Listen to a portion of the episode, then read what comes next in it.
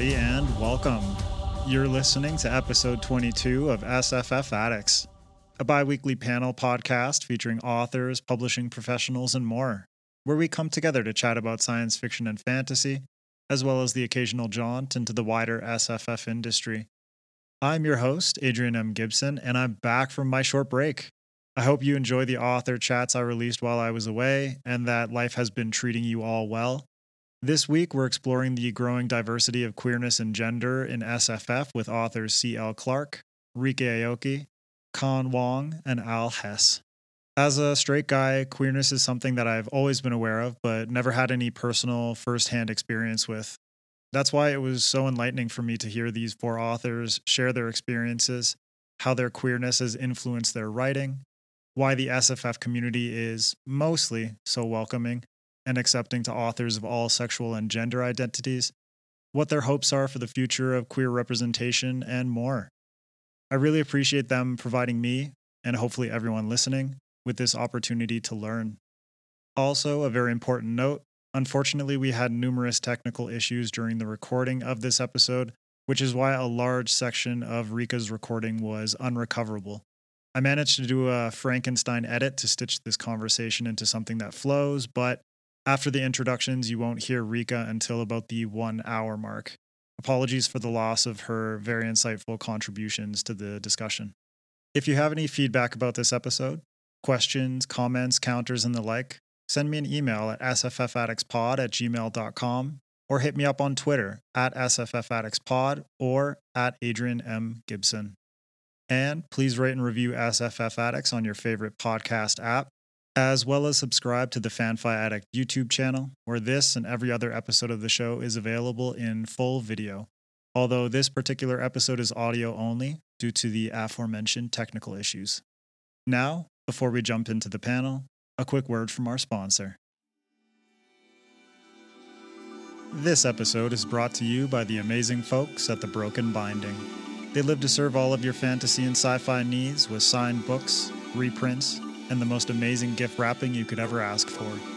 Make sure to visit them at thebrokenbinding.co.uk and use the promo code FANFI, F A N F I, for 5% off your next order. All right, now on to the panel. Here we go.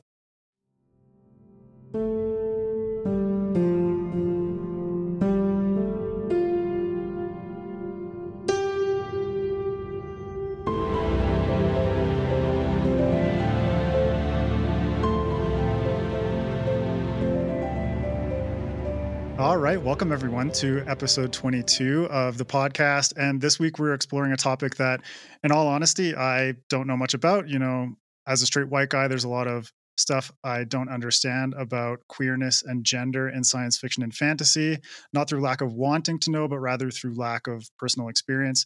So that's why I'm so thankful to have these guest authors with me today as they'll help me broaden my mind to better perceive the ways in which queerness, sexuality, gender, and that kind of stuff is represented across the SFF landscape.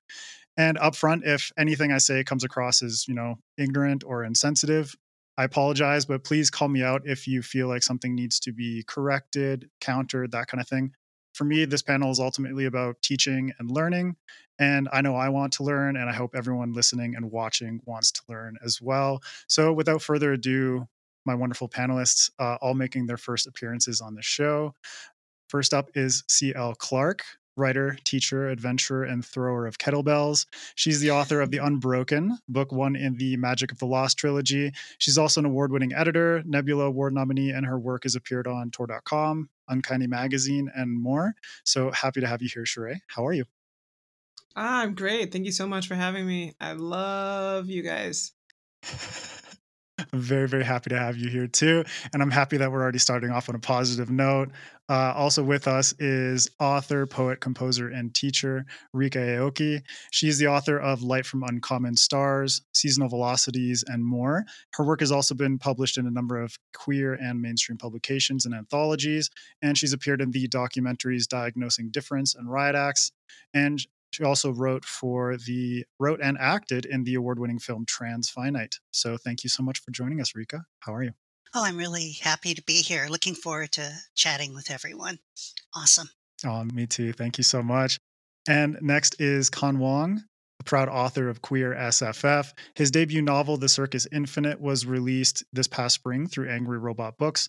And he has a diverse background, including publishing poetry, playing cello in a folk rock duo, touring with a circus, producing circus art shows in San Francisco, and more. So I'm really excited to hear about some of that stuff. Uh, but welcome to the show, Khan. How's it going? It's going great. Thank you for having me. Oh, I'm very happy to have you here. And lastly, we have Al Hess with us. Al is a writer and artist, crafting cozy and uplifting stories with queer, trans, and neurodiverse representation.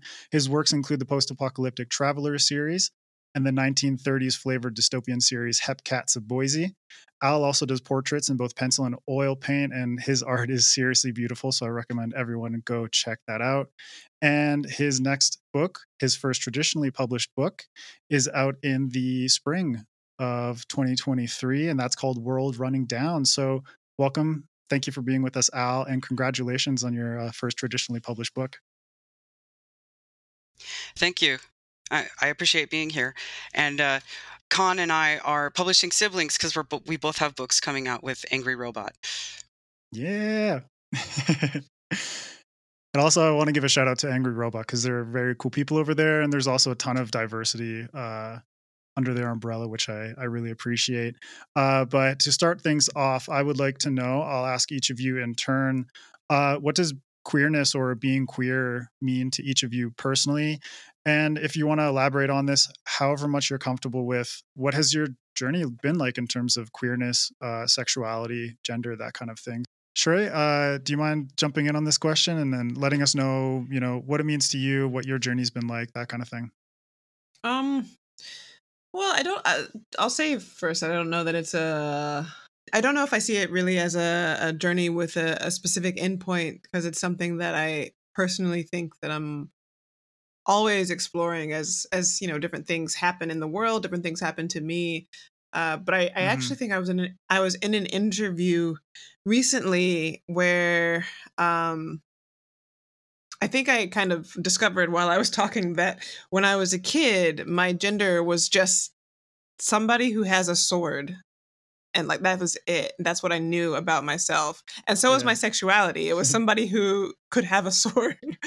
um, and um yeah actually it was the wheel of time it was it was some it was a wheel of time podcast and i think it really cemented itself while i was reading those books like i was reading wheel of time and i was reading dragonlance um i discovered kitiara and Aviendha and i was like ooh yeah that's it I mean, so part of the what I realized was that queerness was how much like when I expressed this sort of desire to fight, desire to have swords and spears and whatever.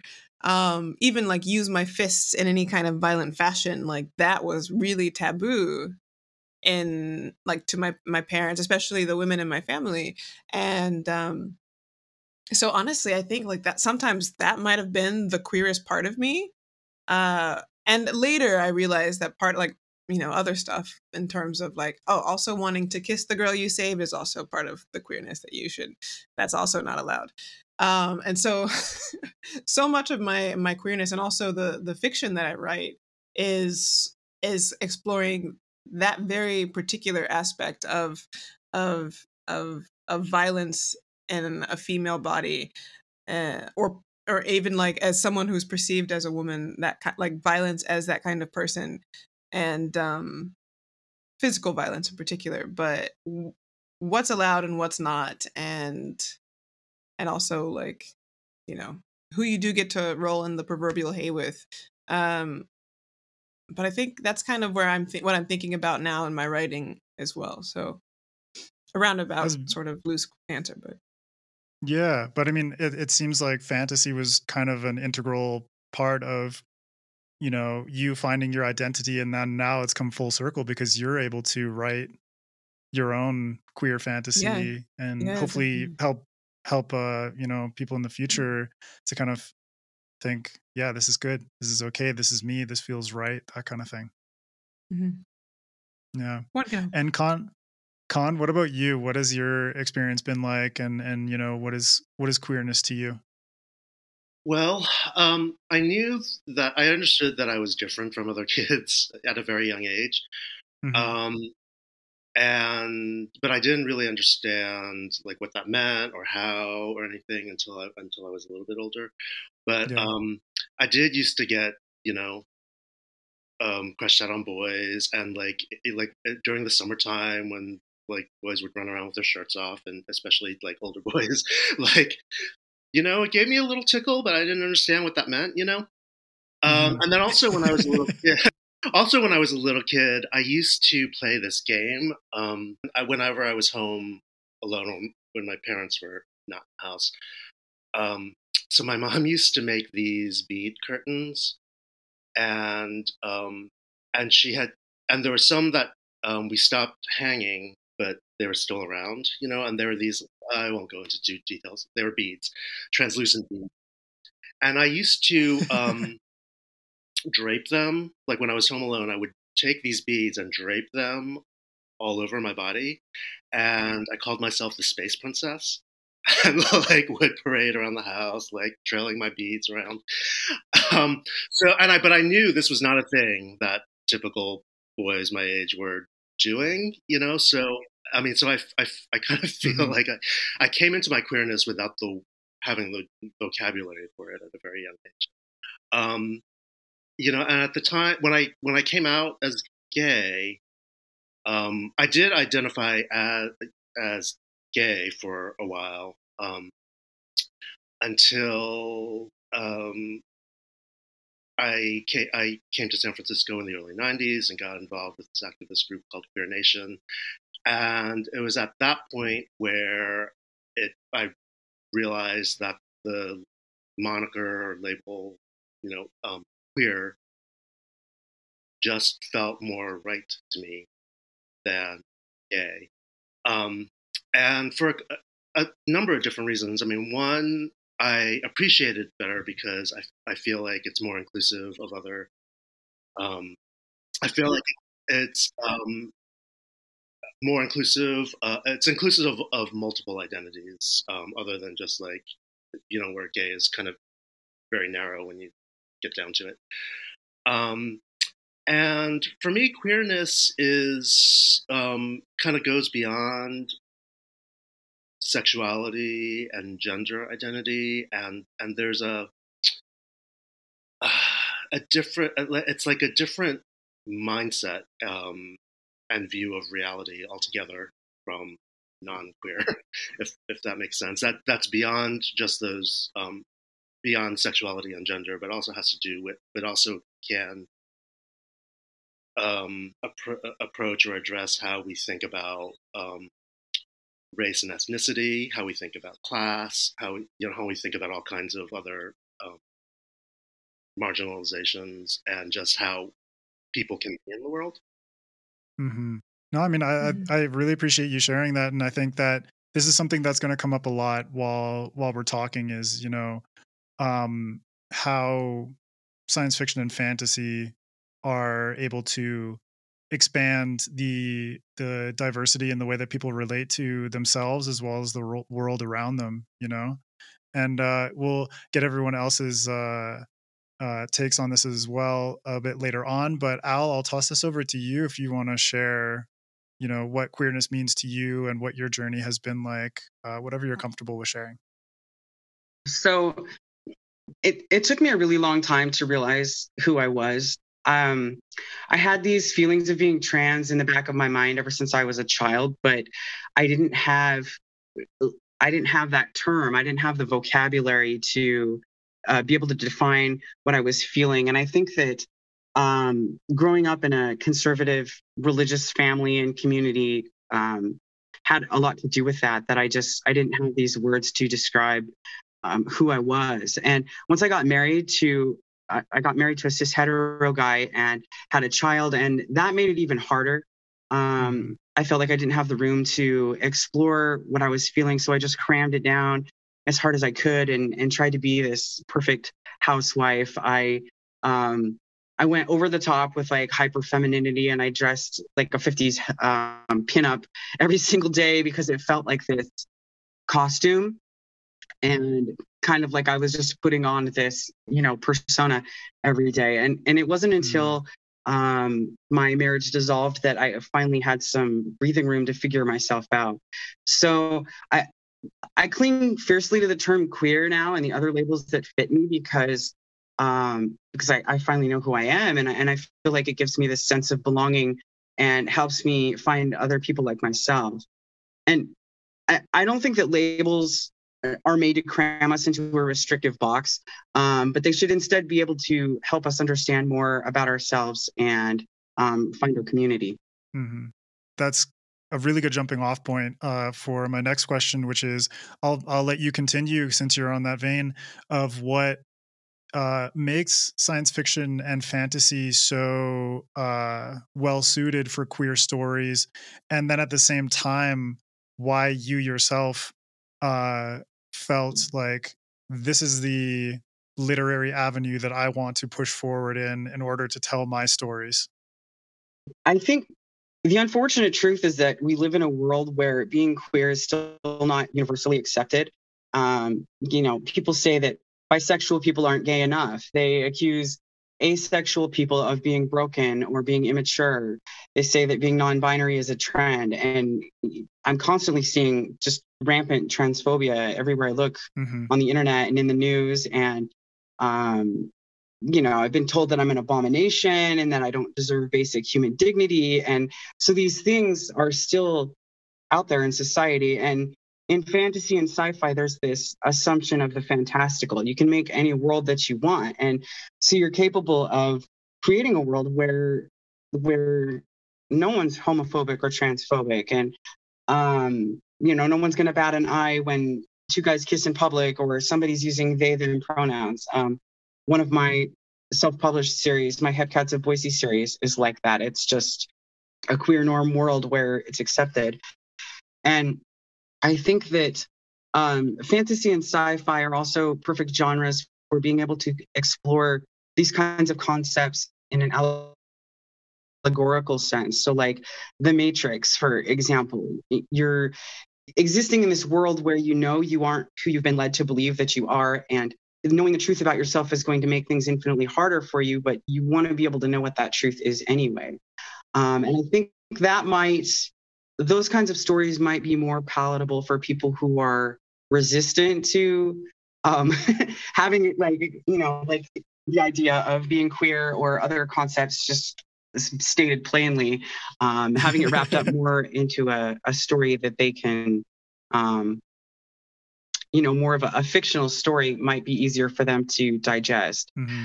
and and i think too that um because you have to embody these characters while you're writing, it's it's really easy to explore yourself that way. Um, and and I did a lot of that when I first started writing. In the beginning, I was writing these gay male characters without being able to explain why. And yeah. now, when I look back on it, it's incredibly obvious what my subconscious was doing. But even so, it wasn't a straightforward path. Mm-hmm. Um, it's taken me a really long time to figure out who I was.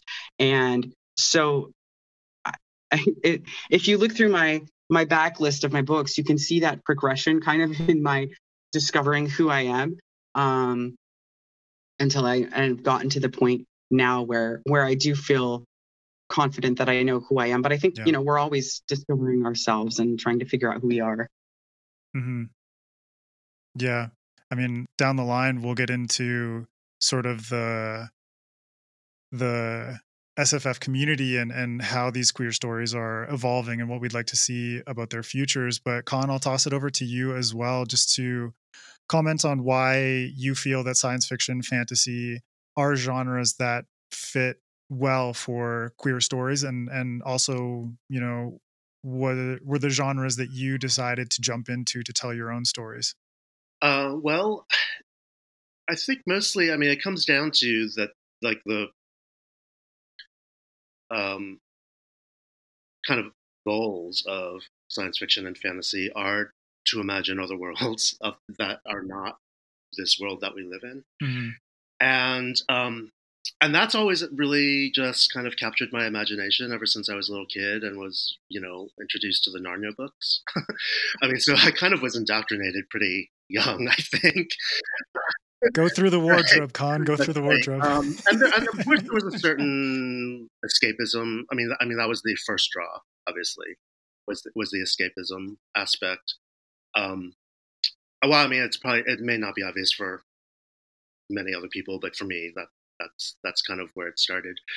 Um, but then, as I started reading more, um, that I encountered these stories that that that were asking big, bigger questions, and and I saw how these genres could do more than just be mere mm-hmm. escapism. Mm-hmm. Um, and it, I so when I started writing, when I started taking writing seriously, I was writing poetry and short stories, but very much in the literary vein uh, than working in these genres. And it felt, um, and while there was certainly space to address uh, issues of sexuality and identity, it, it, I felt locked into uh, um, having to approach it in a sort of activist mode. Mm. Um, and and and that might have been my limitation, and not necessarily something that was being imposed from the outside. But but that that, that is a, a pressure right. that I that I felt um, in, in particular when I was seeing like the kind of writers that were getting notice in that you know realm. Um, and but you know, as a reader, it was sci-fi and fantasy always that were that were my go-to's and um, when I had the kind of breakthrough moment of you know maybe I can address these issues in these genres it it, it was a very freeing um, experience so. yeah I mean I, I can imagine just like the the freedom that one experiences just through the act of reading but being able to uh, take your own experiences, uh, you know, with your queerness or your sexuality, expand upon them beyond just a reader and being able to write down, you know, and and use words to figure out like what does this mean to me? Uh kind of like i mean just for me as a writer like it's this process of sorting through the shit in my head. And so it feels very cathartic in that sense. And i feel like regardless of whatever any individual has gone through, if they identify with science fiction and fantasy as a reader, but then take it to the next level as a writer, there's endless, endless possibilities that you can uh, explore and um, just use as a as a mechanism to For figure sure. yourself out. You know, another element is um, I, I like writing queer characters um, where the their queerness is not the point of the story. Mm-hmm. You know, it can it, the story can be about anything, and the characters just happen to be queer, and they exist in a world where queerness just is, and it's not, you know, a huge deal. And um, I feel like it's a little easier to get away with that when you're writing fantastical worlds. Um, I mean, certainly you could do it I mean, certainly we're seeing more and more stories that are, are not set in fantastical worlds that are that are like that. But mm. um, I don't know. I, I, I mean, so Schitt's Creek is you know one of have been one of my favorite recent series. Love it. So and good. one of the things that I like about it is that is it does what I'm talking about, where the queerness just is a factor in the world and it's not a thing. But that in itself almost makes it a fantastical world because, mm-hmm. we, as we know, reality is not like that. So, and so I mean, so that yeah. so that's an element of it, of it, of it too. Eh, you know, yeah, it's like I'm. I'm I'm I'm from Canada, and Schitt's Creek is definitely sort of like a surrealist twist on, on the country that I, that I grew up on grew up in. And uh Cherae, I'll I'll toss it to you. The same question if you want to build on what uh, Khan and Ryka have been talking about. Yeah. Um that actually that last comment actually made me think, but I feel like I should go through my entire thought process so I don't just drop you guys into the deep end. Go for um it. so this my answer to this would probably change in a, in a different interview, but since we already started by talking about how I realized that my gender and sexuality are both like person with sword, um, I I think that's part of what what drew me to SFF as a reader and also as a writer. So like I mean like one of the bread and butter tropes of the the fantasy genre is uh, girl dresses up as boy to go do fighty things. Um, from mm-hmm. like stowing away on a ship and becoming a ship's boy to um, Tamora Pierce's Alanna books. Uh, it's just it's just so baked into um, like I mean Joan of Arc going back all the way to that, which like that narrative could also yeah. be considered a fantasy. Um, and so that's a big part of it. This exploration of stealing masculine strength and power. Um, but fantasy itself is also an exploration of masculine strength and power because you have man hero goes to get some power and either comes back with it a king or is destroyed by it or some sort of variation on it demonstrates power by conquering other people by stealing magic from other people all of that kind of stuff. And um and so and what power does in whose hands and who is the noble and righteous one and who is not. And so i think that's a question that i've always been really interested in and like as i got older I just became more and more dissatisfied with the narrative. So, like, dissatisfied with um, the fact that so often the girl who dresses up as a boy um, accidentally makes some poor hapless girl fall in love with them eventually has to reverse that and go back into the real world. Like the story ends when she goes back into the real world as a proper woman in a dress, maybe occasionally goes off to be a general and then goes back home. Like there's a in, there's an end, almost like putting on the men's clothes is going into a portal world, like it's going into Narnia and then you take mm-hmm. that off. You you come you come out of you come out of the closet and take off the take off the men's clothing. Um and um, so there, there, th- there was that, and that's kind of what I wanted to write. I wanted to write my version of what these stories could be, some like something that satisfied me more in terms of who had the power, what was done with it, uh, and also like what you had to look like to have this power and i mean part of it is also exploring just like what is it what is this what does our idea of masculine power entail and um like this physical might and strength and why is it masculine and and why is it violent? What other ways could it be used? Like actual physical strength? How can it help? And um and not just harm. And i think part of it like to go back all the way back to exploring things in maybe like a different genre i think at some point i will i probably will i was joking about having um, a rugby novel inside me that I need to write one day. That's and awesome, I think that is, um, but I think that's a similar thing. It's it's exploring this this masculine realm of of physical strength that is typically forbidden from people presumed women and and so I think I'll, I'll do it one day. It's just that fantasy has just like the plots come more readily to me um, mm-hmm. and I, you know, I think dragons are cool and stuff.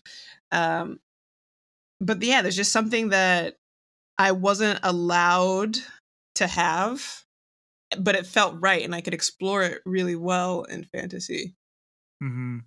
I like what you said about the, you know, a lot of fantasy where it's like there's this sort of uh coming out of the closet reversal where it's like you know the the girl who wants to wear boys clothes or or what have you but then there's always the regression and the the reversal back to the sort of status quo kind of thing and i think mm-hmm. that's something that right now so much fantasy and science fiction is doing a good job of saying mm-hmm. fuck you to that that status quo and letting the reversal happen but allowing a new status quo to develop itself over the course of the story until it finally reaches its end and that is what is established as something that is counter to what came before. It's like, yeah, I'm not walking back into the closet. like, I'm okay out here. You know, I've gone through my hero's journey or my heroine's journey or whatever kind of journey you had to get through to mm-hmm. reach that endpoint, but not necessarily like a reversal is met with a reversal and we're back to square one. And what the fuck was the point of the story in the first place, kind of thing, you know? Mm-hmm. I'm really, I'm, I'm really enjoying um, that that particular state of things. Like right now, I'm actually I'm reading Spear by Nicola Griffith, and it is, mm-hmm. it's everything I would have died for as a kid. Uh, there's this character who is, for all intents and purposes, a woman, but she she has put on her her men's night clothes, and um, she gets the girls, she gets the sword, and most people don't know that she's a woman, but um it just it just like if it comes up like i.e like before she goes to bed with someone then it comes up but if it mm-hmm. doesn't then uh, and I, I, haven't finished it yet so i don't know what what comes later but i'm enjoying it a lot so far nice nice al i'll toss this back to you kind of building on what Cherae was talking about in terms of you know in your stories how do you uh, approach something like queerness or sexuality or gender through the lens perspective of something like uh, world building or characters or plot? Um, it, it, varies by book. Uh, for me, in a lot of my stories, the carries the characters just happen to be queer, and the plot doesn't involve that other than what the gender of their love interest is. Mm-hmm. Um, but in my in my angry robot debut world running down the plot revolves heavily around trans themes um, my main character valentine desperately wants to transition but he can't save the money for a visa into salt lake city where he'll be able to get back on testosterone and, and medically transition but uh, the book isn't just about transition in a medical sense i wanted to mirror valentine's body dysphoria in his love interest osric yeah. um, Osric was a disembodied AI that existed within the city's network, but he's inserted into an android body against his will. And since he's never had a body, he's struggling with that disconnect. And um, so even though there this dysphoria isn't the same between the two characters it's something that they're able to bond over. And throughout the story there's this overarching theme of being able to find yourself and explore your identity and mm-hmm. um, just being able to live as who you truly are. Yeah and I, I think it's um, really cool that that you have this sort of duality. You know there's a lot of this in science fiction where it's like the the otherness of uh, artificial intelligence or androids and that kind of thing. Um, but there's not too often uh, a keen exploration of what that means for that entity to be inside of this body or to be inside of a computer or what have you. So I think it's really amazing that you have this opportunity to tell a story where you can have the contrast between the human and the artificial but have this uh, very poignant overlap between the two and how their experiences are unfolding. And uh, Cherae, I'll toss this to you as well in terms of you know characters and world building and how you pro- approach that from a queer perspective.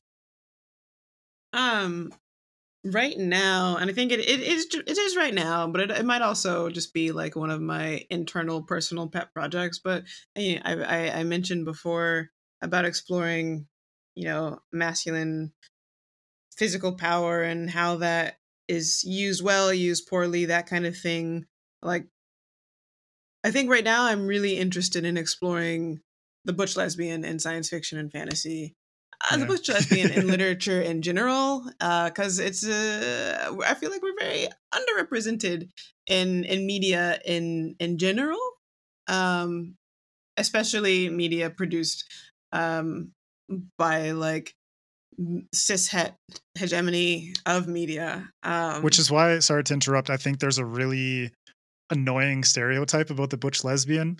It's like, mm. cool, she's got the haircut, she's got the plaid, whatever the fuck, like people want to imagine it as, but there's so much more nuance and complexity there. It's ridiculous. There's so much. There's so much. Um, like, and that's something I'm really interested in. Like, like we have like okay, we have the the butch sword lesbian, which obviously I'm a fan of, but also maybe like we have the butch cook or the butch blacksmith or like who knows what else. And i haven't i haven't even touched all the other possibilities that i'm interested just in in like populating these fantasy worlds with um mm-hmm. just wanting to be there. And i mean that's also part of of world building.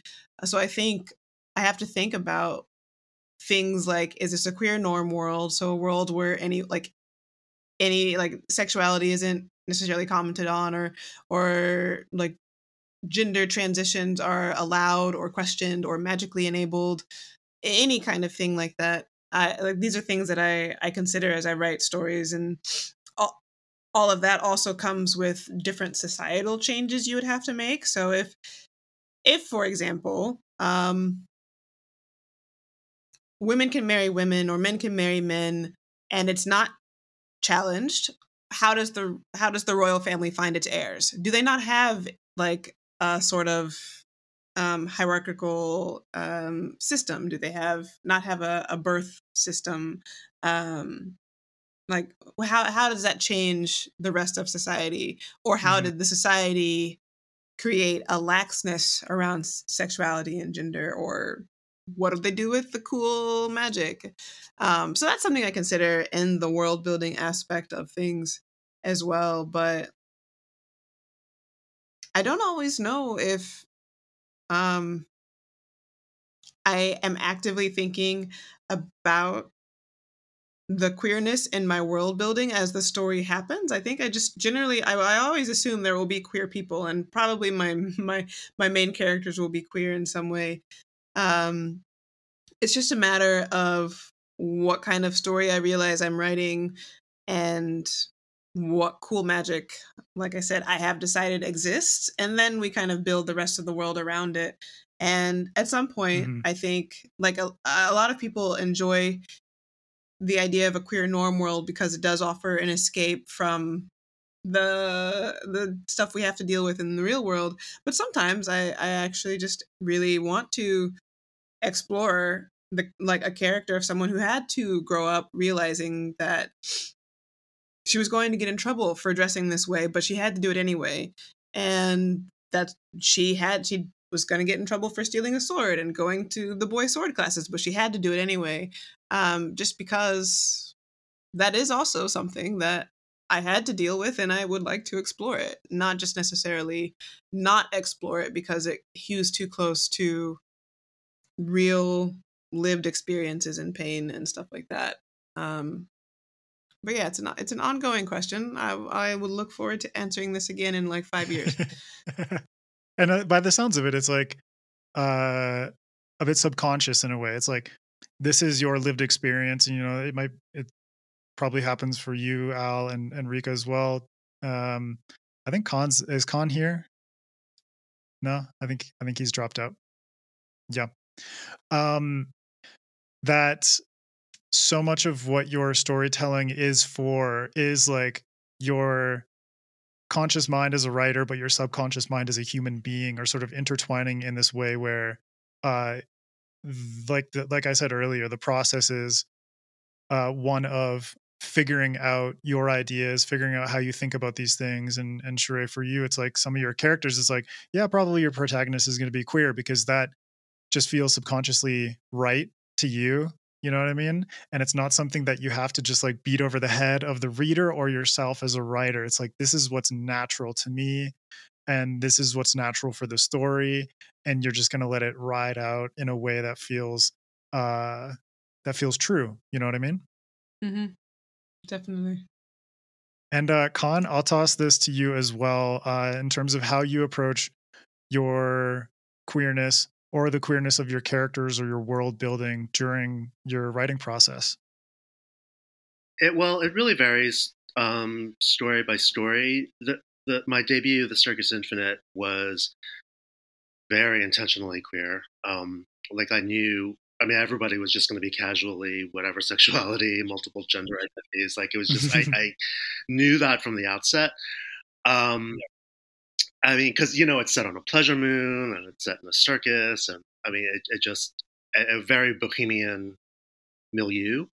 Mm-hmm. Um, and to me, it would have been weird to not have queer people in such a in you know in such a setting. Yeah. Um, but like the the the but the project I'm working on now is a, is is really very different.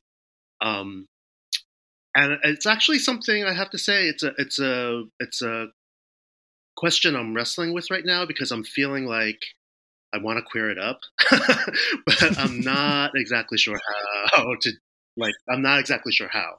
Yeah. Um, you know, I, I don't want to do it in a way that's um, you know gratuitous or you, you know just because. Um, but yeah, so so uh, uh, it's it's it's very it's a question that's very up for me right now. Yeah, I mean it's like um it just i mean as i was mentioning earlier it's very natural it's like whatever the process is for this book it has to feel natural to the story that you want to tell and it's like yeah you got to do what feels natural to the story uh, to your characters and like if he wants to queer it up and add more queerness to his narrative but he's not really sure how it's like you know perhaps that's a matter of just uh, going through the drafting process and, and letting it play out Cherae, do you want to get in on this I I I kind of agree, uh, or maybe it's not so much that I agree, but I um I ran into a similar thing. I I am not especially writing for cis white men with this story, as many folks who um who have read this will who have read the Unbroken will understand. Um, but it is it is gratifying to see um you know that the story is good enough to get the people who are like very much like in trouble in the story. Like i had i had one straight guy friend be like you know actually he wasn't a friend and he was a little a little butthurt about it but you know whatever. Um he was like you know there aren't really any like good guys like good men in your story and i was like oh i uh i didn't notice. Wait no look at this one. And then he was like well he dies. I was like, well, um, oops. Anyway, moving along. Um, and so to have a, a readership that was not that was not so bothered by that and still came for the story was um surprising. And cool. I mean that that's an that's an important thing when it comes to just storytelling in general, but also the characters is like if you're a straight white guy or if you're just a straight guy or whatever, and you're reading a story and being like, where are all the straight guys? Or like the one who's there dies or whatever. It's like that's kind of defeating the purpose of this. This, for me, reading is an empathy building exercise. And for me to be able to put myself into the shoes of another person and understand like what their experience might be like as a human being uh you know or in the case of like uh, uh, you know, a robot who or an android who's feeling, you know, like they're in the wrong body or something like that. It's like I can also empathize with that. It doesn't necessarily have to be human. It can also be an alien, what have you. But reading for me is very much about empathy. And so it doesn't matter if the character is exactly me. It's like I get enough personal representation out in the world as a straight white guy as it is that I can read a story and it doesn't matter who the character is so long as the writer has crafted something that for me is empathetic. And uh, I guess that's the that's the weird paradox of being human that it's sometimes it's easier for us to deal with uh otherness or just like whatever it is it's like some kind of otherness that that is beyond human and it's easier for us to connect with that than it is to connect with an actual human being who might have a way of uh, life or a sexuality or you know what have you even skin color all that kind of stuff i think so oh. even though they're human being it's so much easier for us to identify with like something that is even farther beyond other that we can sort of use it as an avatar as opposed to something that is much more similar to absolutely. us absolutely i was thinking that that's exactly it because the the fake thing will not technically challenge you because it's not real you don't have to mm-hmm. actually mm-hmm. change yeah. your belief system or, heavens forbid, admit that you were wrong um, if the thing is yeah. not real. But if you have to actually deal with a, something that exists in the real world that you might have spoken out against in the real world, or that you actually don't agree is as human as you are, or as worthy a human as you are, then you can't it, you won't identify them with them. You don't want to be made to identify with them. And so it's much better to have a robot who is brass plated and feels you know like speaks very properly like you know c3po. Like i i, know people who are like well this is the classic whatever and we can have him but we can't have you know john boyega or something because that goes against the rules. Mm-hmm. stormtroopers don't look like that. Um because it's just it's i think it's just really that just an unwillingness to be challenged and un, and mm, mm-hmm. eh, it's weak sauce I, have no patience for it yeah and it's like stormtroopers are also a fucking avatar. They have helmets, so whatever goes on underneath, it's like that's up to your imagination for exactly, the most part. Exactly. Like, why so when you, they unmask why it, can't John Boyega be there? Because then he's a real person, and that's the problem. Exactly. Yeah. Yeah. Al, since you, you since your debut novel, since your traditionally uh, published debut novel is with that dichotomy of human and android. Do you want to elaborate on this a little bit in terms of like empathy and and how we can relate to characters? Well, I think I think empathy plays a huge role. In, in fiction, we're able to live the lives of characters that we aren't that who aren't necessarily like us. And when I was querying, one agent sent me feedback that said that my story had helped her understand how it feels to be trans in a deeper way than she had before, even though she has trans loved ones. And she said that she'd remember my story forever. And I was really, I was really touched by that because mm-hmm. I, I just kind of, I don't know, like when I when I first started writing the book, I was I was writing it for me to get these feelings out, and um, so I kind of, I don't know, I didn't really expect somebody to say that to me, and and, and I don't know why. I just never really thought about it, but um, but that's fantastic. And and you know, I think often in fantasy and sci-fi, there's a tendency to have marginalized representation, but it's in a way that's still othering those identities. So you could have an asexual character, but they're asexual because they're a robot. Or you have a neurodiverse character who doesn't think like other people, but it's because they're an alien. And ha- having those kinds of characters is okay, but th- there needs to be that human component too, I think, so that people are are better able to relate to them. Um, but as far as um, the dichotomy between my human main character and um, my android love interest, um, it, Valentine, my my human main character in World Running Down, he's got a huge heart and is extremely selfless. In the in the opening scene, he's digging a grave for an enemy that he didn't even kill, just because he thinks that she deserves a burial. And when he receives a job to retrieve missing androids, um, with a visa reward upon success, he jumps on the chance. That's what he wants is this visa into the city. Um, but when he discovers that the androids are becoming self-aware and they don't want to return to their lives of abuse back in the city, he risks his own dream of transition in order to help these androids live as their true selves. And on top of that, Osric, his love interest, desperately wants to get out of the android body that he's stuck in. And Valentine fights for Osric's choice too. Even though he can't know exactly what it feels like to be one of the androids or what Osric is going through, that doesn't mean that he can't have empathy for them.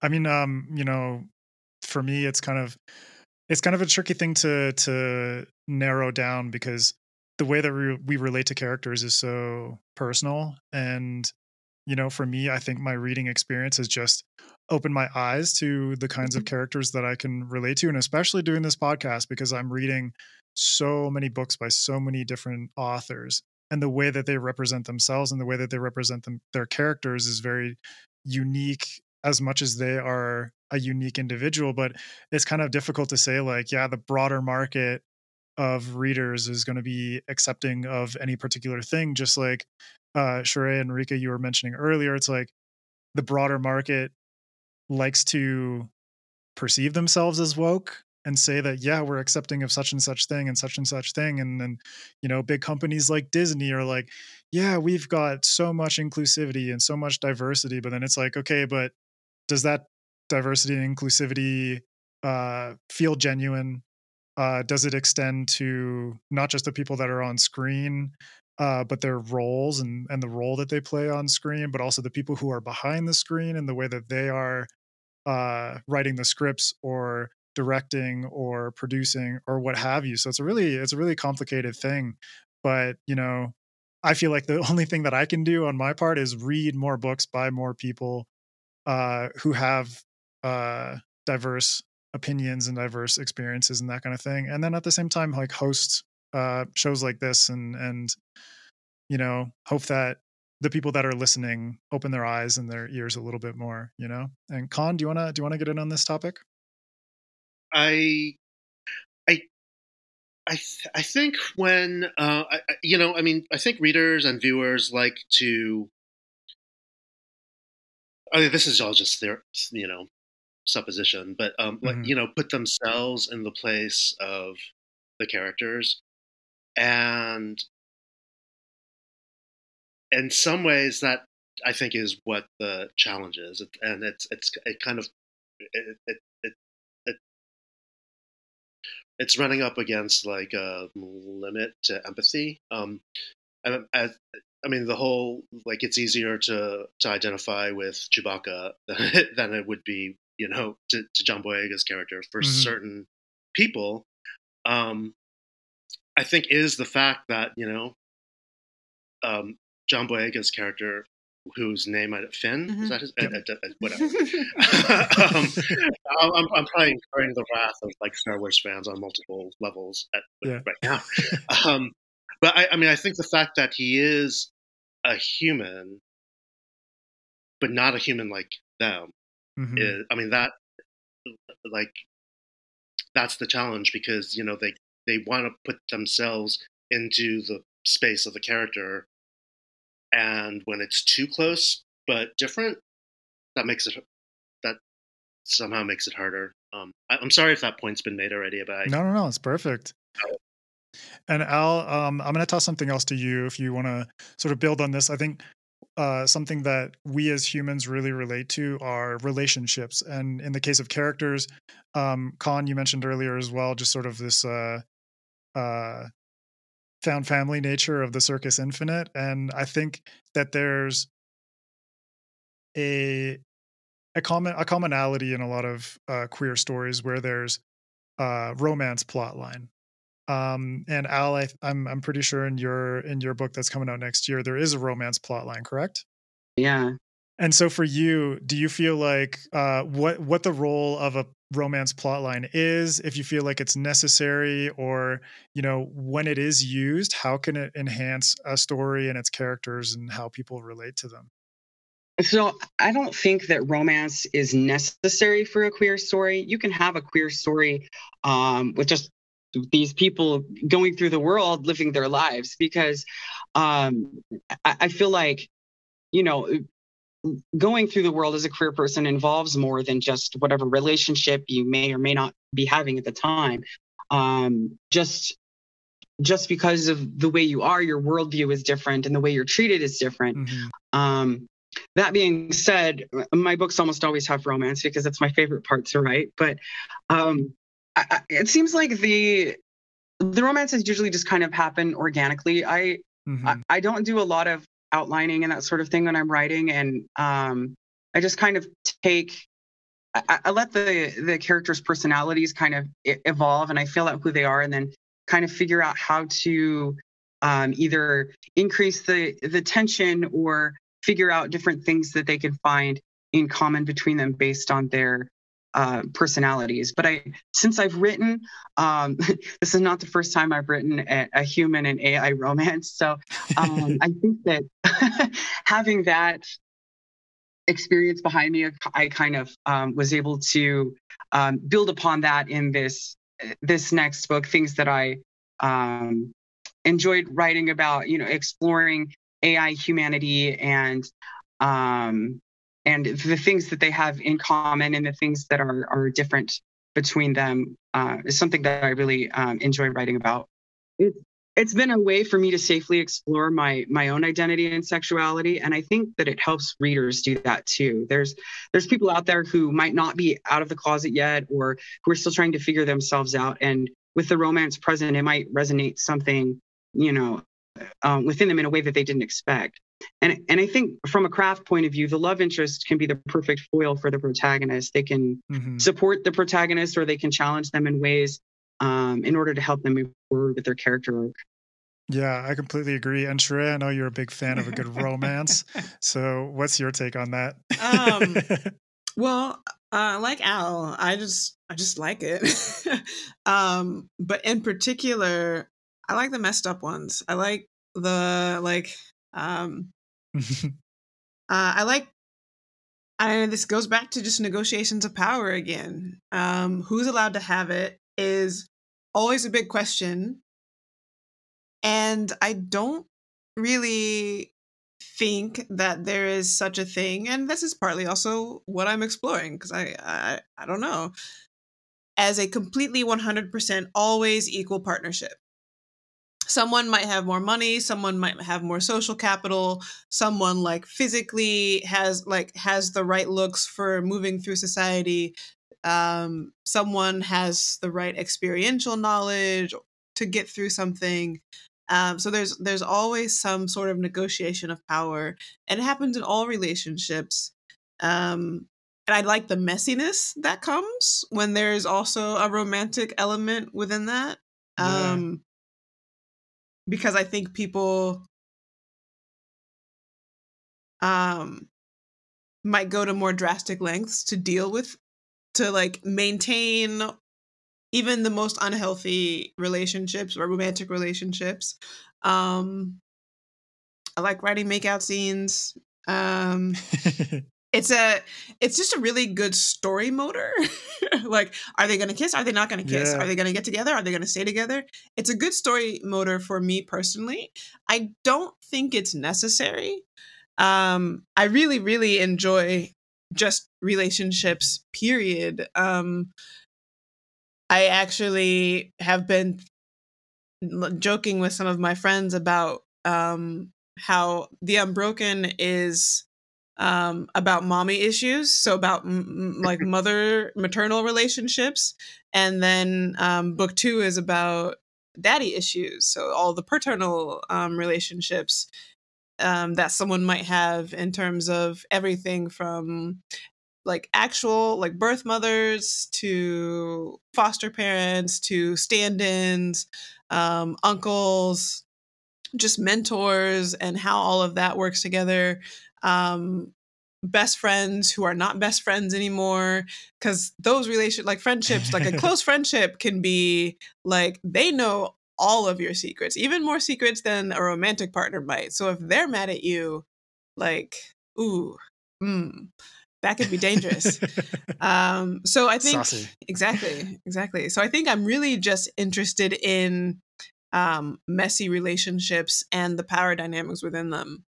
Um, and if they, you know, get mad enough to make out about it, all the better to me personally. But there is a value in there is a value in um, exploring non-romantic relationships as well and the, like yeah, also just I just sorry, I just have angry makeout scene. yeah. Um, but thinking of of this in a queer context, I mean, so much, so many queer relationships are friendships because we need we need people to help us get out of situations to give us a home where we might not have had them and yeah there is the like very queer sensation of like do i want to be you do i want to bone you I don't know yet. So we should bone figure it out. Oh no, we're better just as friends. And then you go off and like save the world yeah. together.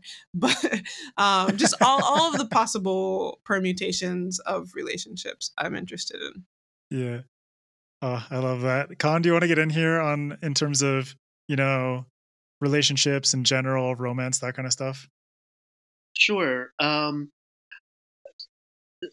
so for me, the primary relationships that I want to kind of really center um, is like the note is is really community.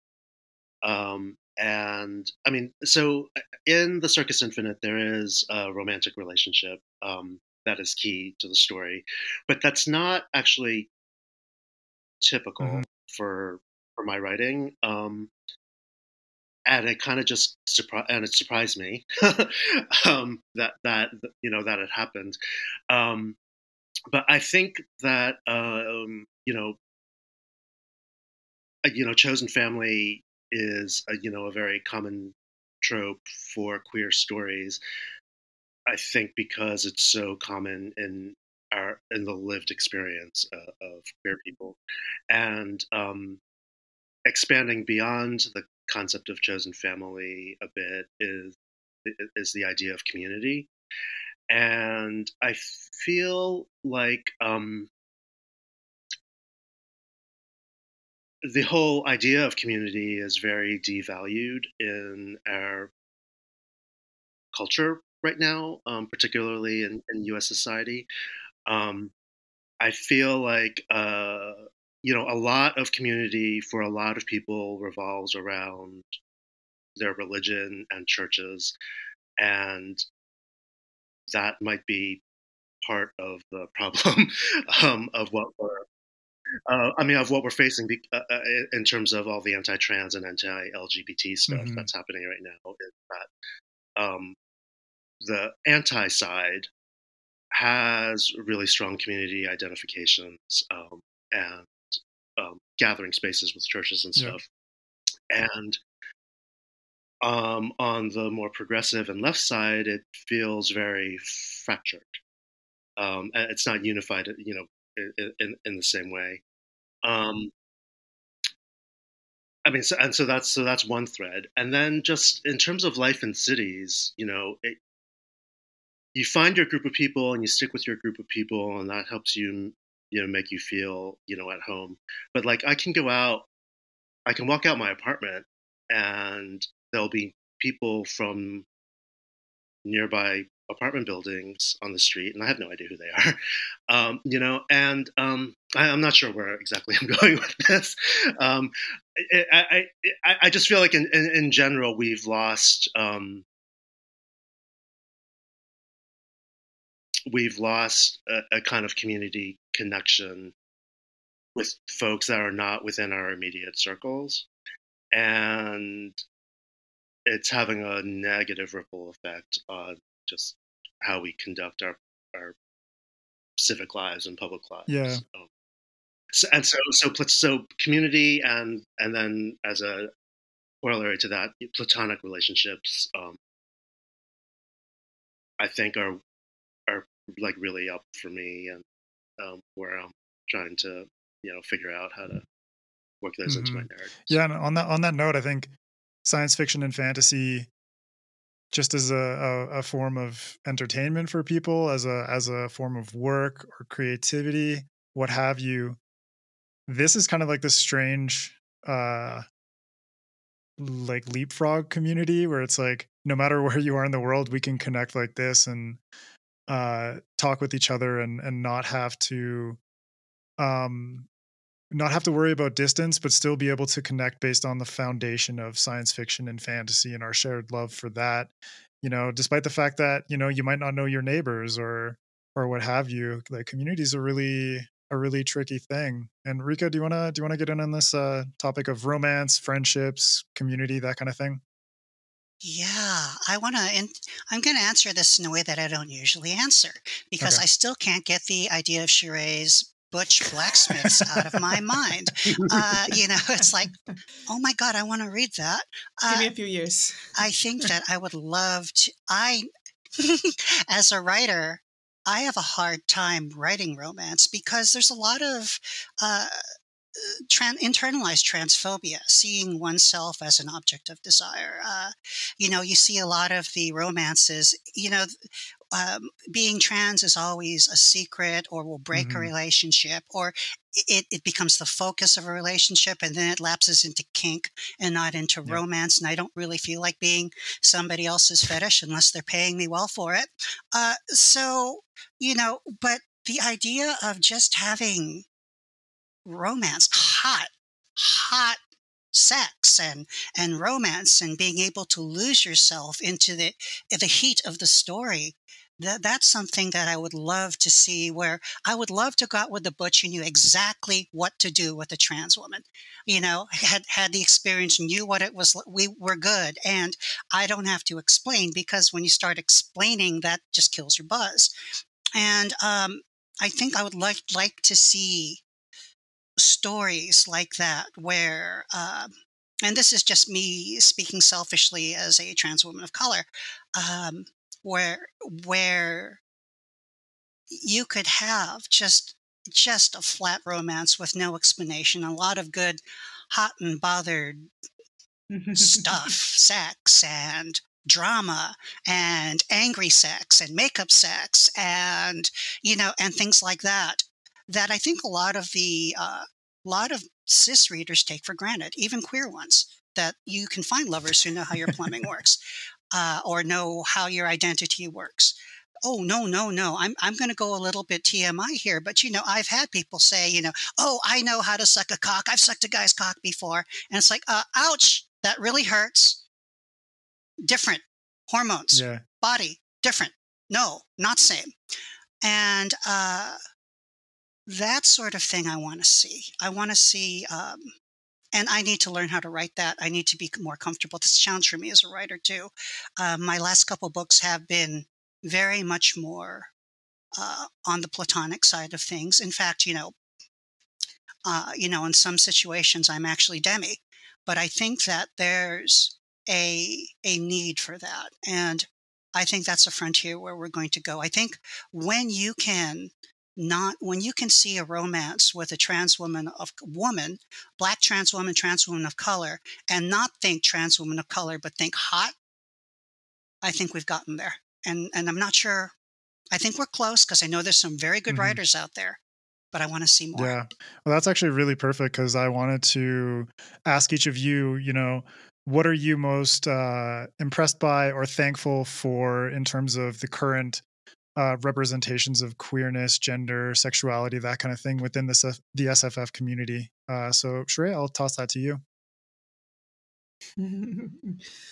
um, I think one one thing I'm I'm grateful for is just that you know there is enough queer literature these days, even in like my particular like primary interest of like sapphic literature, there's so much of it that I can be like, mm, that one actually doesn't sound good to me. I'm not going to read it. I'm not, I am yeah. no longer so starved for media that I'll take anything. I can be pickier with stuff.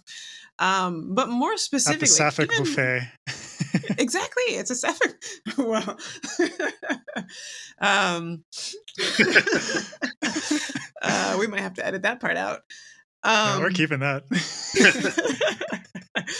um, there's like, like even even more specifically niche. Like if we take not just all of the speculative genre, but the stuff that called to me first. So that that classic fantasy, like you know your Dragonlance, your your Arthurian sagas and stuff. There is now also queer versions of that that I mean, there aren't as many as I would like of that very teeny tiny specific niche, but there are still more. Like the fact that I can now hone in on that like specifically is really gratifying to me like right now i i still go back to thinking i'm still thinking about spear it's going straight up on my my my top list i think of lady hotspur by tessa gratton um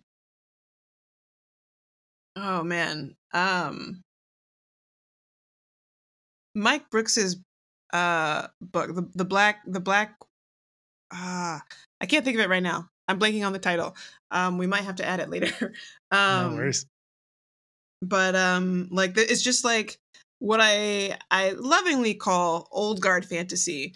Um is there's there's more of that, but it's queer. Like casually queer characters like throughout like queer main characters, queer romances. Mm-hmm. Um they're just happening more often as a matter of course and um yeah just really enjoying that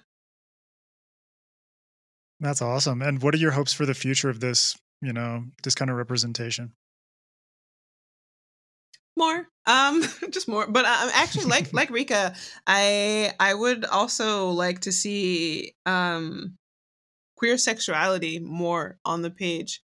Um, mm-hmm. also taken as a matter of course, not something that's like, oh, um, like things from I, I, uh, I was talking on Twitter with a, a, friend about this, just like like the idea of of strap-ons in fantasy sex, mm-hmm. like w- like feasibly that could happen. If we can have dragons, we can have strap-ons. Like it's not hard to invent because they were invented yeah. in our world in the past. So um just just not in every book. I don't think it's a necessity for every story or even every romance, but just for there to be more examples, more more uh, more takes on uh, queer sexuality and fantasy. Mm-hmm. And just be creative, people. It's like you can figure out how a dildo works. yeah, make it make it happen. Make it happen. Make it happen. Al, do you want to get in on this? Um, well, I'm very grateful for my book deal. I mean, there, there were even at a, at a point where where I can get one. I mean, when I was querying, I started to feel like nobody wanted my story. It, it was too trans. It wasn't marketable. Um, I got a lot of agent rejections that said things like, "I'm not the right right agent for this kind of story." Um, and once I did get an agent and went on submission, I got a publisher rejection that was similar. Um, they said, I have no idea what to do with this story. So I'm really gl- grateful that I was able to find an agent and a publisher who resonated with my book and took a chance on it. And, and I feel like right now there's great strides that are being made in having more queer books out there right now. Um, I didn't come out as trans until just a few years ago and I'm autistic and very bad with social situations. And so both of those things mean that I don't have the lived experiences of a gay guy that I wish I did. So being able to find those characters in books that are that are out there and available right now that I can identify with, whether it's queer cis men or trans men, um, is really important to me. So I'm, I'm glad that those that those books are out there.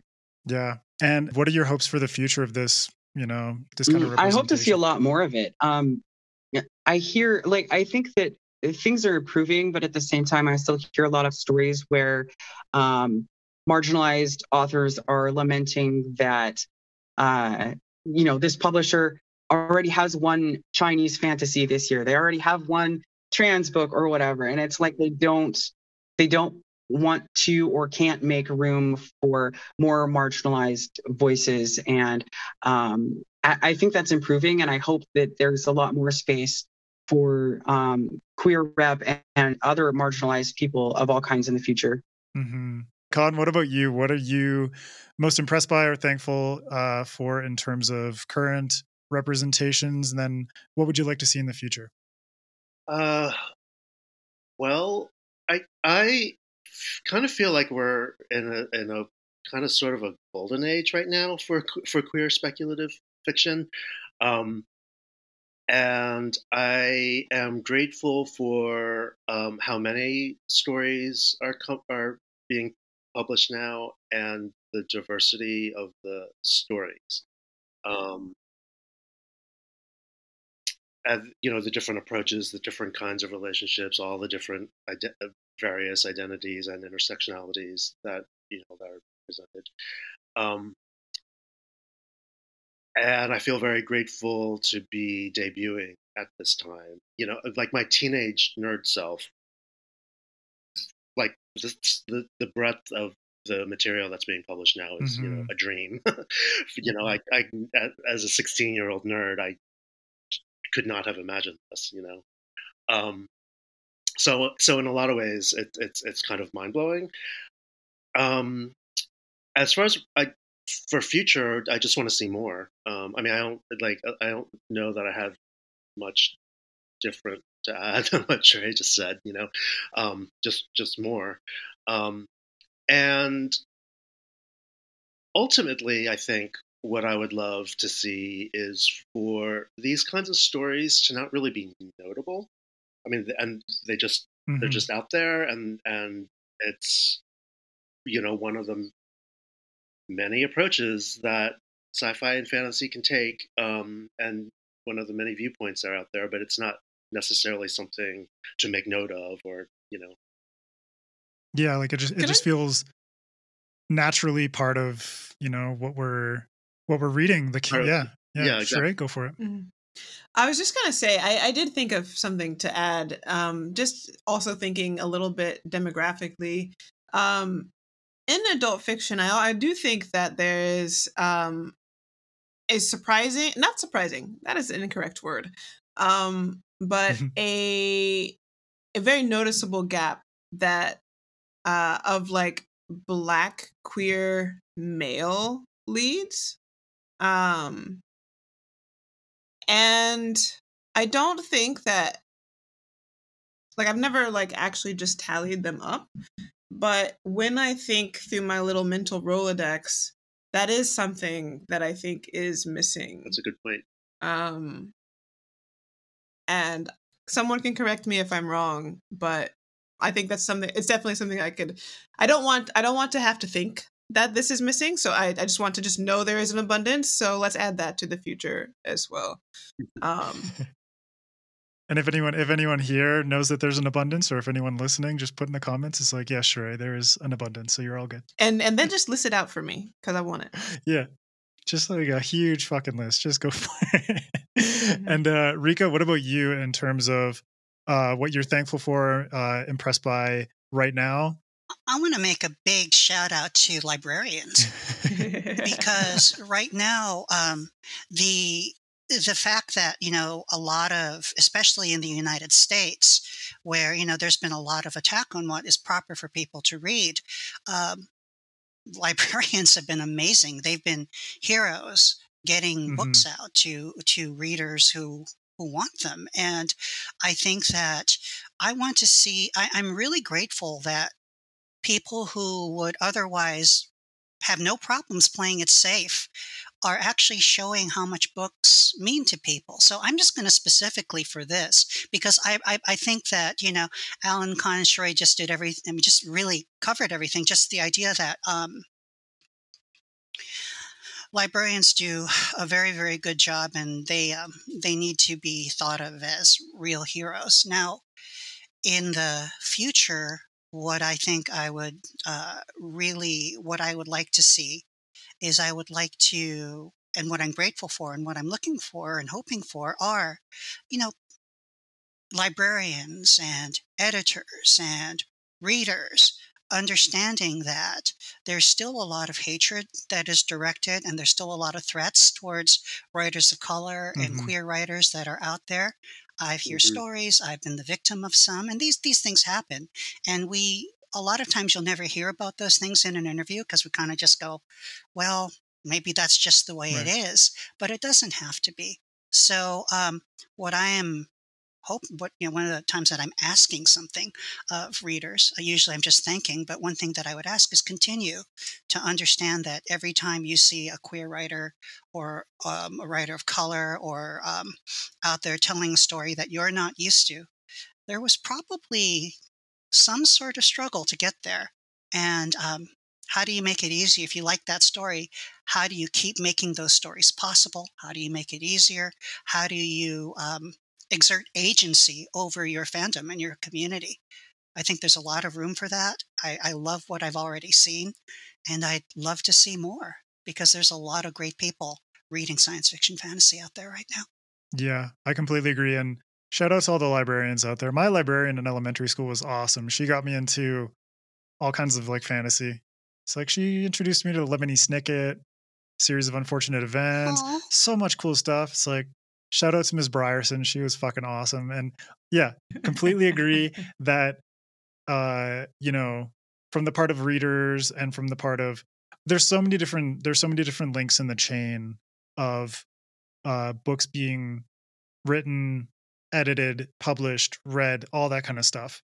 But I think, you know, Ryka, what you what you just mentioned is good. Is like understand the context of behind how this thing came to be. And if it's something that you really enjoy, push your love for it. Get on Twitter, be vocal about it.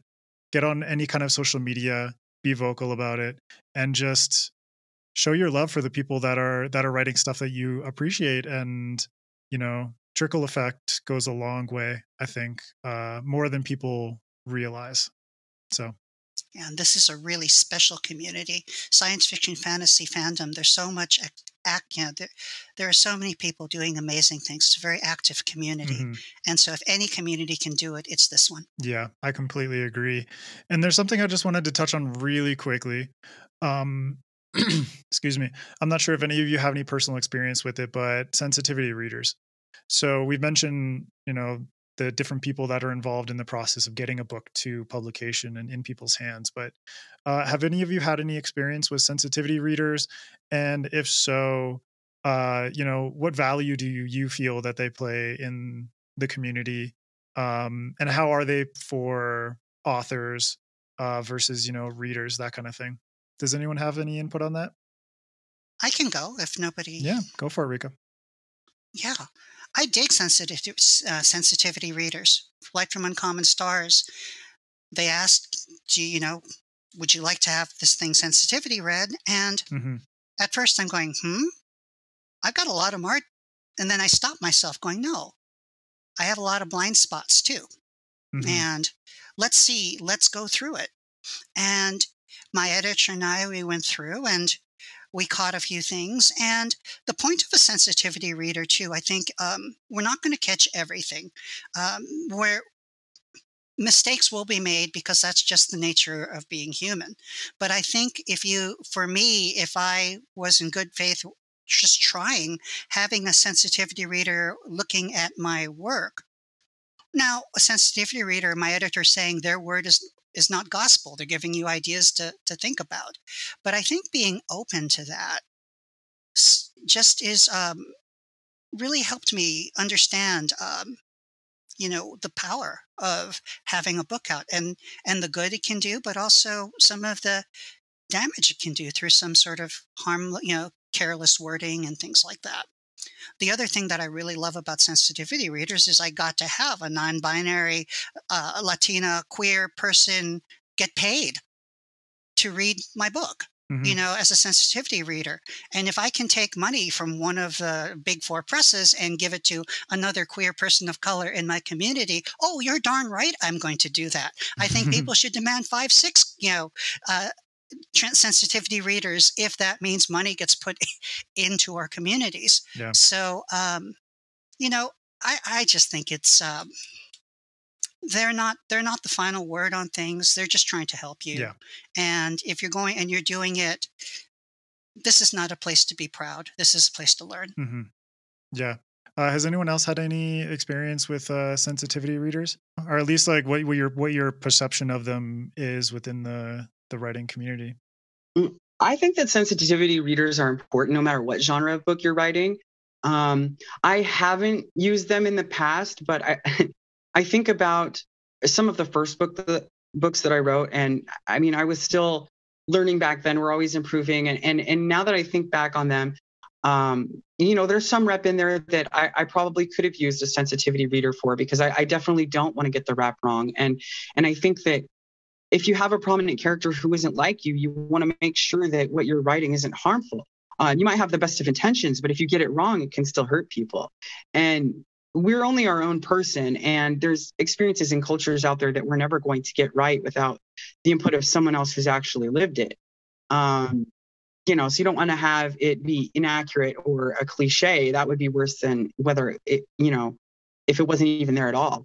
I have um, a book that I'm working on right now that um, I would like to get a sensitivity reader for probably in the future. And um, it's not something that I am focused on in the moment, but I do have that in my mind for something that I probably need later on. Um, as far as authors versus readers, ultimately authors have a duty to get the rep right for the reader.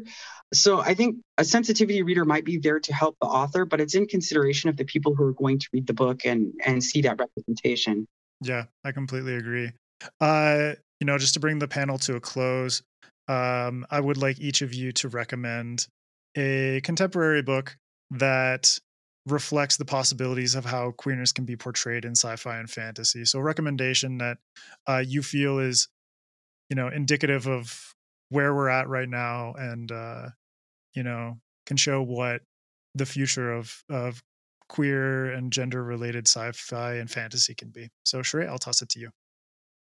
Uh, well, I'm gonna take the um, the softball there, and I'll just go ahead and recommend Spear um, by Nicola Griffith, which is um, not exactly an Arthurian retelling in the sense that it's about um, Arthur, but it is about one of his knights. Um, and um,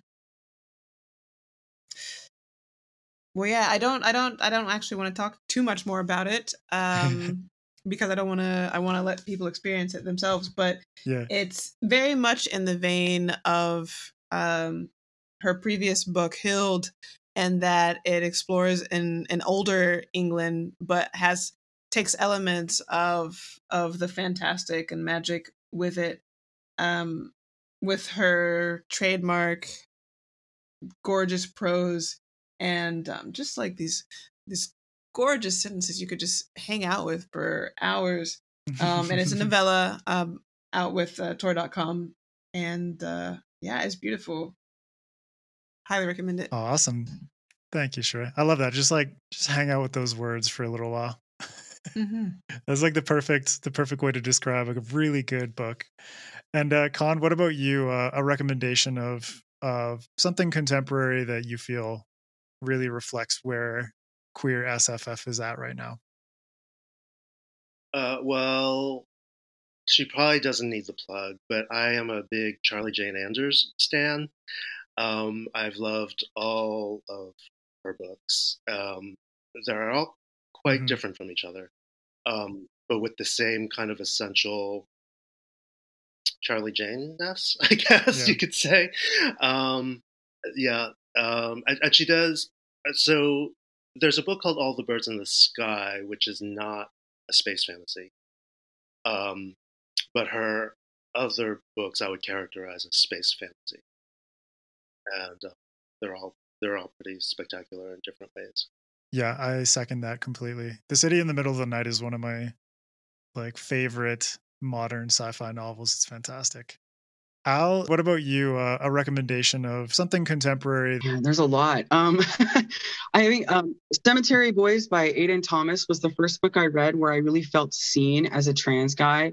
Um, I, I, don't usually read young adult books, but um, I, I, wanted to get that one specifically because of the rep, and I was able to relate directly to the gender struggles um, of the main character. And and right now I'm reading Under the Whispering Door by T.J. Klune for actually for the second time in the past week, just because it's such a heartwarming story where the life and relationships and the impact that you have on other people is is shown through the lens of queer characters, and they're just kind of they're just queer. It doesn't really have like a whole ton to do with the plot, but um, and so that's nice to see too.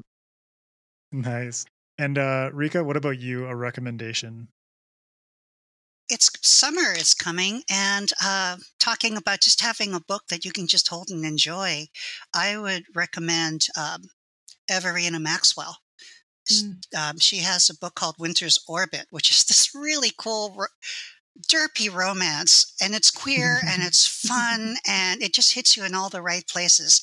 Uh, I would suggest that.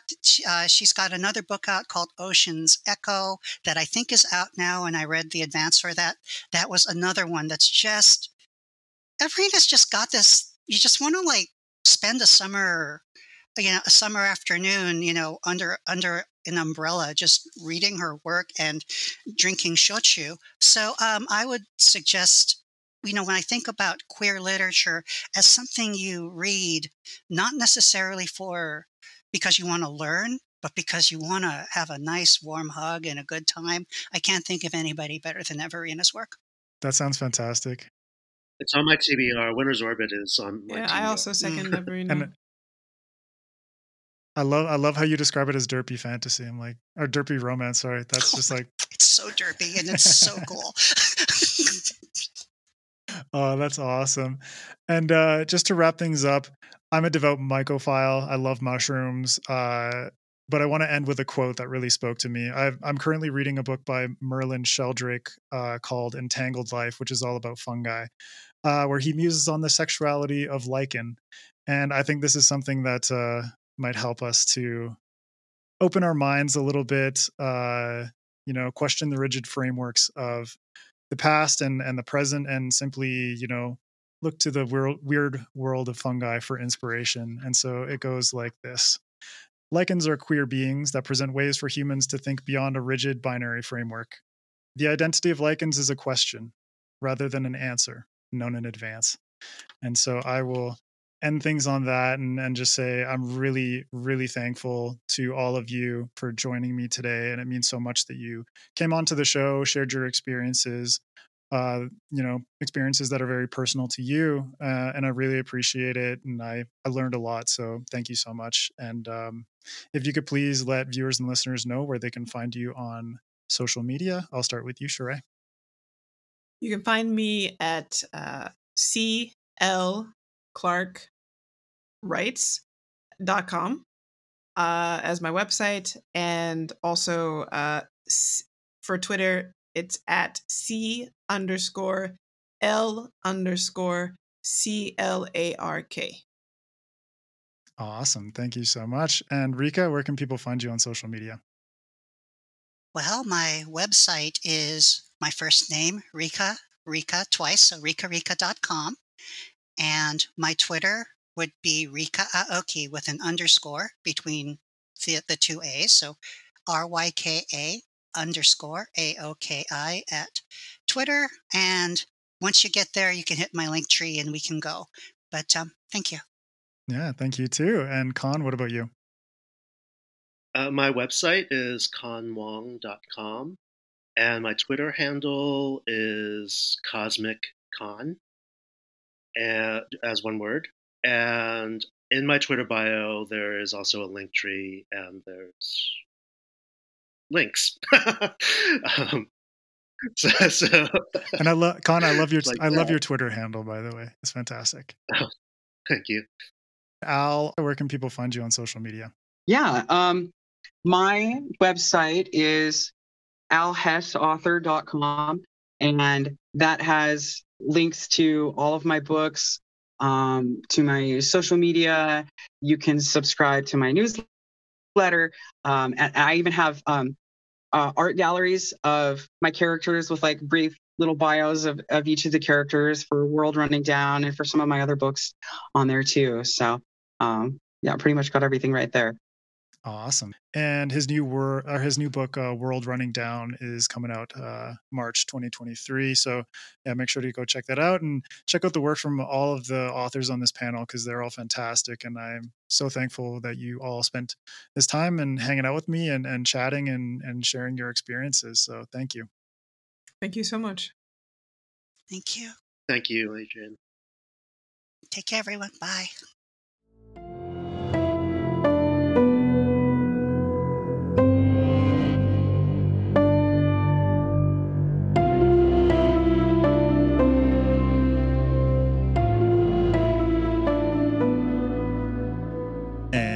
Have it. Thanks for listening. I hope you enjoyed our panel on queerness and gender and SFF.